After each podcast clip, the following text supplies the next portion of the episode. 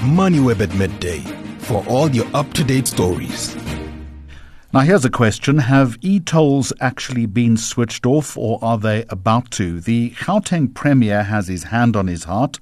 Arch Detractor, the organization undoing tax abuse, Chief Executive Wayne Duvenage, says he doesn't believe it or the assertion that Gauteng motorists will be refunded for paying their e toll bills. Wayne Duvenage is with us now. And first up, do you believe the gantries will or have been deactivated? No, I don't. The plan is, they said, by the 31st of March. I don't believe that's going to happen as well because there's far too much confusion uh, on this matter now. Where is the confusion? Well, we hear uh, from the recent announcement which Roy Cokayne reported on during the lockdown with Treasury on uh, before the budget speech. The question was asked, you know, where is this funding and how's it going to take place? And now we're hearing that, you know, there's still a plan to go and collect funds from motorists, e-tolls, which SANRAL is the only uh, entity that does this. They've stopped summonsing in March 2019.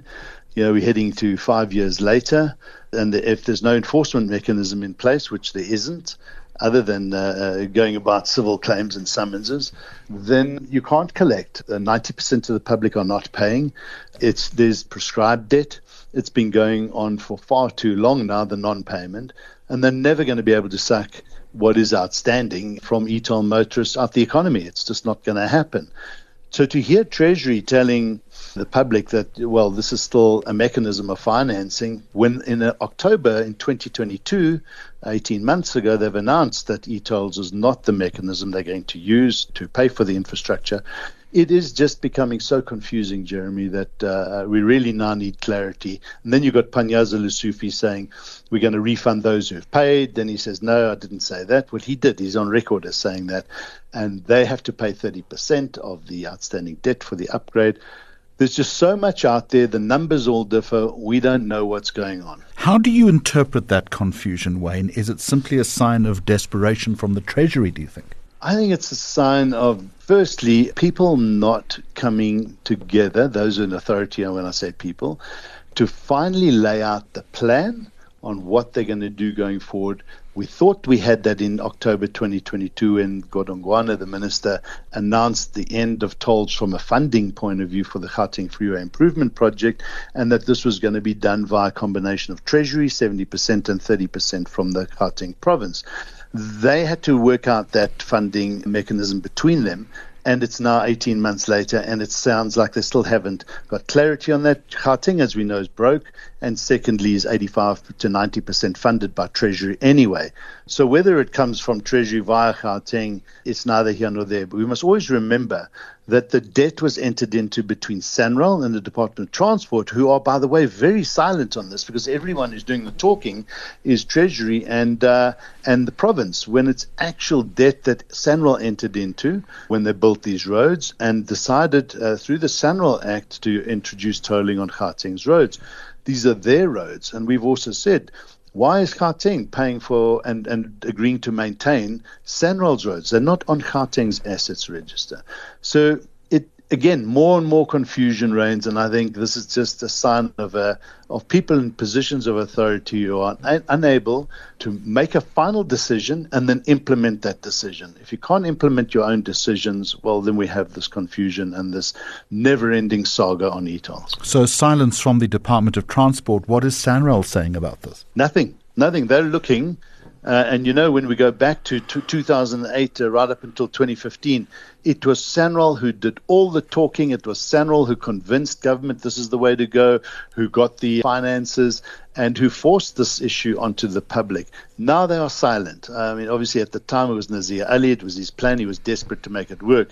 He's since left, and everybody's looking at the Department of Transport and the Treasury to say, well, what are you guys going to do? Well, actually, SANRAL needs to take the bull by the horns. They need to finalize this deal and they need to go to Treasury and Department of Transport and say, let us implement this decision once and for all because they're the only ones who know who owes what. And when you start talking about going back to the public to finance, uh, to pay for the e-toll bills, you have to have SANRAL in that discussion. And when you ask them, what are you doing about collecting this debt from the motorists? They will tell you that they're doing nothing. They are, they are billing the 10% or 15% or so who are paying, and that's it. They send out letters of demand every now and then. Some people pay, but by large, uh, 85 to 90% of people are not paying, and the debt keeps uh, mounting, the so called debt, which most of it now is prescribed. Who is still paying voluntarily, I wonder? It's the mainly the car rental companies, the fleet companies, and some companies who just don't want to step out of line with government and laws. So they will pay. They'll pass these costs on to the uh, consumer, their customers. Uh, so they aren't really effectively paying. It's you and I, the customers, uh, who use the logistics companies who are still paying.